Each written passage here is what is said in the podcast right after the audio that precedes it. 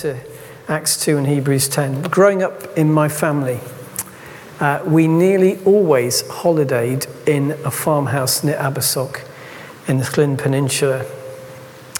Uh, my parents uh, tended to book for the next year as we were leaving. Uh, generally, we're there for two weeks in the summer and sometimes also for a week in October half term. I think I once worked out that I had spent more than half a year of my life in Abersoch, all staying in that same farmhouse. And most of the time sitting on the same beach, because all my dad wanted to do was go to the beach. If the sun was out, we went to the beach. Uh, we always went to the same beach. I mean, it was lovely, but occasional variety would have been good. Uh, even going to one of Abersoch's other three beaches once or twice in the holiday would have mixed it up a bit. Um, I used to read about 15 novels when we were there because I was bored senseless. We just went and we went to the beach. The only place, only other place I have randomly been as, to as much as Abersoch is a small town in Somerset. And I don't know about you, but I don't know Somerset all that well, but I happen to have again spent probably the best part of half a year there at a small town called Shepton Mallet. Unlike Abersoch, where the weather was often surprisingly good for Wales because the Llyn Peninsula is a microclimate, basically it went over Abersoch and dumped everything on Snowdonia. The weather in August in Shepton Mallet was pretty universally disappointing. The question facing us every year as we prepared to go to New Wine, as we went to Shepton Mallet, was not whether it would rain, it was how often, how heavily, and how persistently. You might think, well, why did we go back year after year? And sometimes towards the end of the end of the week when we were when the mud was oozing up over our ankles, we wondered. But it was the Christian festivals, New Wine and Soul Survivor, that drew us back there almost every year from 1994 onwards. Who, has been to New Wine? Yeah. Who's been to Soul Survivor? Yeah. Brilliant. Uh, we have been going to Shepton Mallet long enough to see two different Tesco supermarkets built there and to visit the supermarket that starred in Hot Fuzz. If you've ever seen that movie, that's a Shepton Mallet supermarket. And while there were many things we loved about New Wine, uh, family traditions about the food court, the freedom the children enjoyed on that week, the sense of fellowship we got with sharing, with it, uh, sharing it with so many other families uh, year after year, the one thing that kept us going year after year was not the weather, was the sense that here was a place where we met with God. Here was a place where we could receive from the Holy Spirit. Here was a place where we could be renewed. Sometimes we arrived famished for God. Um, it's once said, a vineyard pastor once said in a group I was in that the task of a senior pastor or a vicar is to create a church that you actually want to attend. And certainly in younger years, we were in places where we went absolutely starving for worship, starving to encounter God. Why? Well, once in one church I led, I led from the keyboard, and that was not a blessing to anyone. We arrived desperate, desperate to encounter God and to hear music that was in tune. Sometimes we arrived needing, needing healing and encouragement. Other times we came with others who we knew needed that. But we've spent nearly half a year of our lives at an obscure town in Somerset for one reason and one reason only. It was a place where we sought and encountered God year after year. We went with real expectation, not just of bad weather, but also of being encouraged in our faith, of taking stock where we were in our lives, of resetting ourselves for the year ahead. It was a place that became important because it was a place where God always met with us. And I could feel expectation rising, or it could once the tent was up. because I never liked um, the stressy thing of putting the tent up, being watched by 100 members of my congregation to see just, just how patient I am when, when tent pegs are not going straight and all of that kind of stuff.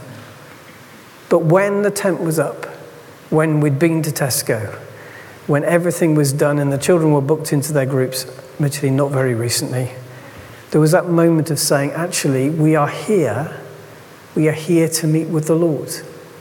And that is the only reason we've come with our brothers and sisters to meet with the Lord.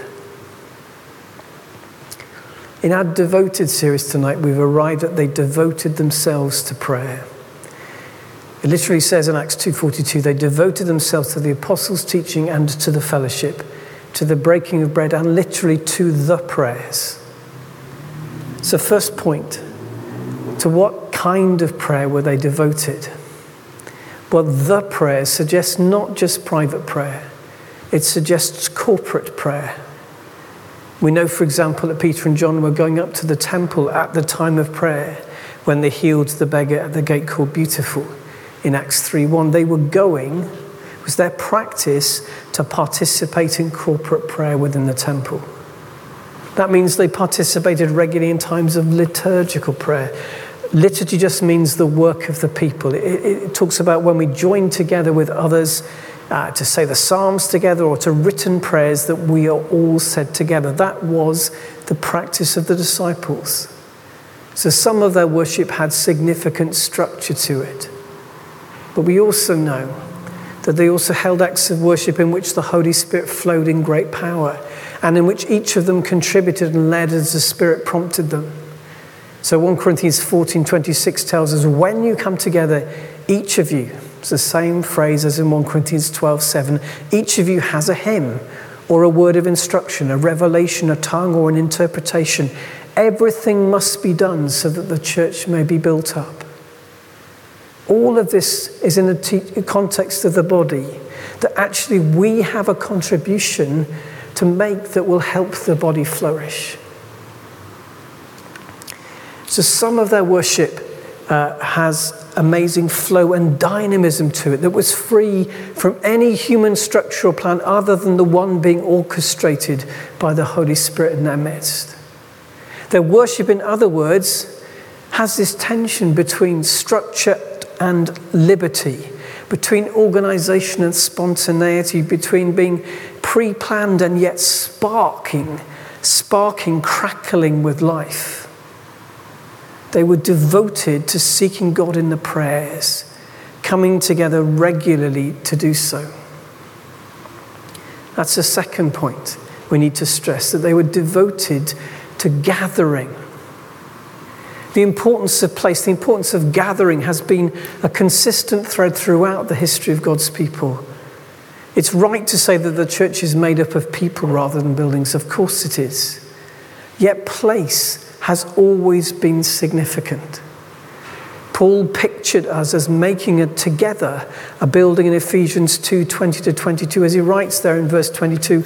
And in him, you too are being built together to become a dwelling in which God lives by his Spirit. We together make a dwelling place for the Holy Spirit, not just individually, and Paul does talk a number of times about us being God's temple, and the word he uses there is the word for the Holy of Holies. So, as a believer in whom the Holy Spirit rests, that the Holy of Holies is within your heart. But there's also a sense that we together become a house as for spiritual sacrifices acceptable to God, in which the Holy Spirit abides. Whenever you look at in, in biblical history, a, a shrine becomes important. It, it becomes important because it's a place that's set apart and remembered as a place where God showed up, as a place where God encountered people and changed the course of history. In those places, just like we used to go to Shepton Mallet. I mean, why Shepton Mallet? Well, I have no idea why Shepton Mallet, but that was the place where we gathered. That was the place where it started. That was the place where, where God's presence and God's Spirit uh, met with people over and over again through a long period. I think by the time we moved to Peterborough, it had been 20 years in the same place. and thousands and thousands of people had gathered. God's people gathered in the hope of meeting God. So when there was a shrine, or, or, or like Bethel, um, where, um, where, where um, Jacob uh, slept, and he had a vision of angels ascending and descending in that place, he said, This is the house of God. And there's a consequence. He, he, he built an altar there. It became a place over the centuries where God's people remember that here God had showed up. Place always matters. The incarnation tells us that. Jesus doesn't come to nowhere, he comes to a specific place. We see this also in the first church in Acts. We know that they gathered in a particular place. Every day they continued, we'd read in verse 46, to meet together in the temple courts. After the, the healing of the man at the gate called Beautiful in Acts 3 1, um, the people rush to find out you know, who's done this, and they look for the apostles. Where do they look for the apostles? They come running to them in the place called Solomon's Colonnade, according to Acts 3.11. I think it was associated with Jesus' own teaching. Uh, John 10.23 tells us that that's where Jesus habitually taught when he went up to the feasts. So they remembered meeting Jesus there and they gathered there over and over again. Acts 5:12 tells us the apostles performed many signs and wonders among the people where all the believers used to meet together in Solomon's colonnade. It was a place where they remembered meeting Jesus. It was a place where they saw signs and wonders. And it was a place where people who were interested in the faith knew where to come. They knew where to gather. They knew where to find these people, these Jesus people who were speaking his name and were seeing wonders happen. It was a place where they gathered, a place where they knew God's presence and power, a place where they gathered to worship, to learn, and to pray together. I think places like that, places where God's people gather, places where we see God move in power, become graced places.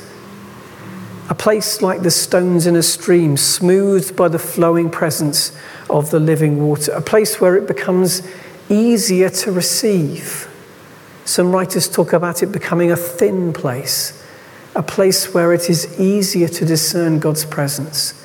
And we see that kind of breakthrough. A place like Shepton Mallet, where we went expecting to receive, expecting to get wet, but expecting to receive. A place in which God's glory was expected to break through. A thin place. They were devoted to the prayers. They were devoted uh, to private prayer, to corporate prayer. Uh, they were devoted to gathering. They came together regularly. And then also, third, they were devoted to playing their part. I have a very bad habit I need to talk to you about, which is I often say at the door when we were allowed to hold hand, you know, shake hands, I would say to people, Did you enjoy that? It's a terrible habit uh, because I'm kind of suggesting that this is about uh, what you get out of it, not what you bring. I'm kind of suggesting that actually this is a branch of the entertainment industry, and my word, if we're a branch of the entertainment industry, I need to bling it up a lot. Asking people whether they've enjoyed a service is suggesting that the measure of what we happened in this place is how much we laughed rather than whether we encountered God. If I said to you, uh, How much have you got out of it? that's a better question. But even then, I'm treating like Uncle Harold. Uncle Harold, did you enjoy Christmas? Lots of good presents? Great. Actually, what did you come to bring? If I said to you as you were leaving, What did you bring tonight? What did you bless someone else with tonight? How did God use you? To each one, the manifestation of the Spirit is given for the common good. If you love Jesus, you are competent to receive the manifestation of the Holy Spirit. If you love Jesus, He longs to pour out His grace gifts on you and through you to others. There's nothing stopping that. Nothing stopping that except our lack of expectation. Nothing stopping that, maybe, other than sometimes we're a bit self centered. Sometimes we come in weighed down with the woes of the world. And if that's where you are, that is okay. But if it's always like that, if we always come just to receive, if we always come just to receive from our brothers and sisters and not when it's the right time to give, not when it's the right time to bless, then we're like my great uncle Harold. The body grows uh, when we are all engaged in helping it be alive and prosper. The body grows when each of us takes our responsibility. And yes, some of us have a bigger responsibility to, than others, but all of us have a responsibility in the body of Christ to be part of blessing one another and to be part of blessing those around us. That's the excitement. That's the excitement. As you come through that door, God might use you. God might speak to you for someone else. God might bless you. That when we, when we stand and we, and we ask the Holy Spirit to come, it's not just, I, I don't ask the Spirit to come just for me. I ask the Spirit to come for whoever the Lord wants to speak to through me. That's the excitement. You don't have to stand up here to be used by God this evening. What might the Lord want to do in and through you? It's sometimes said that um, church life is a bit like a football match. It's um, 22 people desperately in need of a rest being watched by thousands of people desperately in need of exercise. There's a way to shift that balance, which is to see that we are all in this together, that each of us has a contribution to make that 1 Corinthians 14 passage, to each one, a word of instruction, a hymn, an encouragement might be brought. 1 Corinthians 12, 7, to each one, the manifestation of the Spirit is given for what purpose? For the common good, is given for the flourishing of the body. Your spiritual gifts don't belong to you. Mine don't belong to me. They belong to the body. They're given for the common good. It took me a long time to learn that. I was a really critical young believer. I, you know, if we'd had numbers to hold up, I would have done. Yeah, that was six out of ten, that sermon. My word. Gosh, that person really doesn't know how to learn lit- lead liturgy. It's very easy to turn into an audience. And our whole culture tells us to measure things. Our whole culture tells us to give it, well, everything apparently can be given up to five stars. Um, the invitation in this place is to be part of a body that's flourishing. And the invitation, therefore, is to receive a gift of the Spirit for someone else, to be a blessing. And that way, so often as we bless others, we get blessed ourselves. So often the Lord doesn't leave us empty when we give to others. He makes sure that He, he backfills because He loves to see us giving to others. He really loves to see that. So it's a change of mindset I'm asking for, I think. To, to move to a more biblical mindset, which is we're all on team. There's no one here who doesn't have a contribution to make. There's no one here who cannot be a means of grace this evening or any time we gather, a means of grace for our brothers and sisters. All of you are on team. All of you are competent. The Lord says, all of you are competent to hear from Him for someone else. All of you can be part of praying for someone else. All of you can be part of the healing ministry. All of you can be part of hearing God for the church. All of you can be part of praying for the church. We are in this together. It is about the wealth of the body, not the wealth of an individual. It's about the giftedness of all of us together, not a single individual. It's about expectation. As we came through the door this evening, what, what were our expectation levels? Were they pretty high? Because we have been seeing, I think, the Holy Spirit moving in power. Were we just hoping that the sermon would be a bit shorter this, this, this week? Were we hoping that we'd have a time of urgent intercession for the England Denmark game on Wednesday? Or were we just, if we're really honest, going through the motions?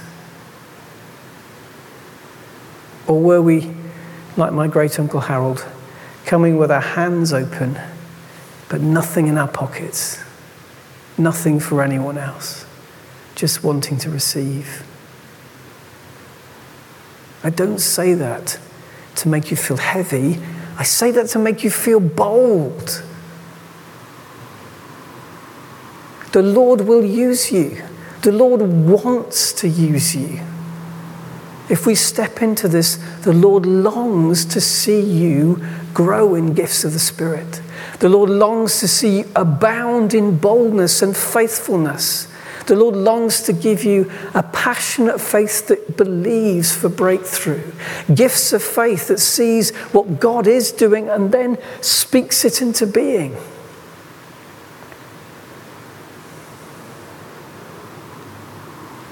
The Lord looks at every single person here and says, I can use you. I've got a plan for you. You can be a worker in my vineyard. You can be a worker in my kingdom. Not one of you is not uh, competent. Not one of you is not wanted. To each one, to each one, the manifestation of the Spirit is given for the common good. 1 Corinthians 14 25. Whenever you gather together, one of you has a hymn, one of you has a word of instruction, one of you has a word of encouragement. That's how we roll, or should. Can't believe I've just said that publicly. That's how we roll. I'm trying to be a bit more bling, you know how it is. You just got to, you just got to work, work with it as best you can. We're all on the team. That's what being part of the body is. We're all on the team. So, how does the Lord want to use you?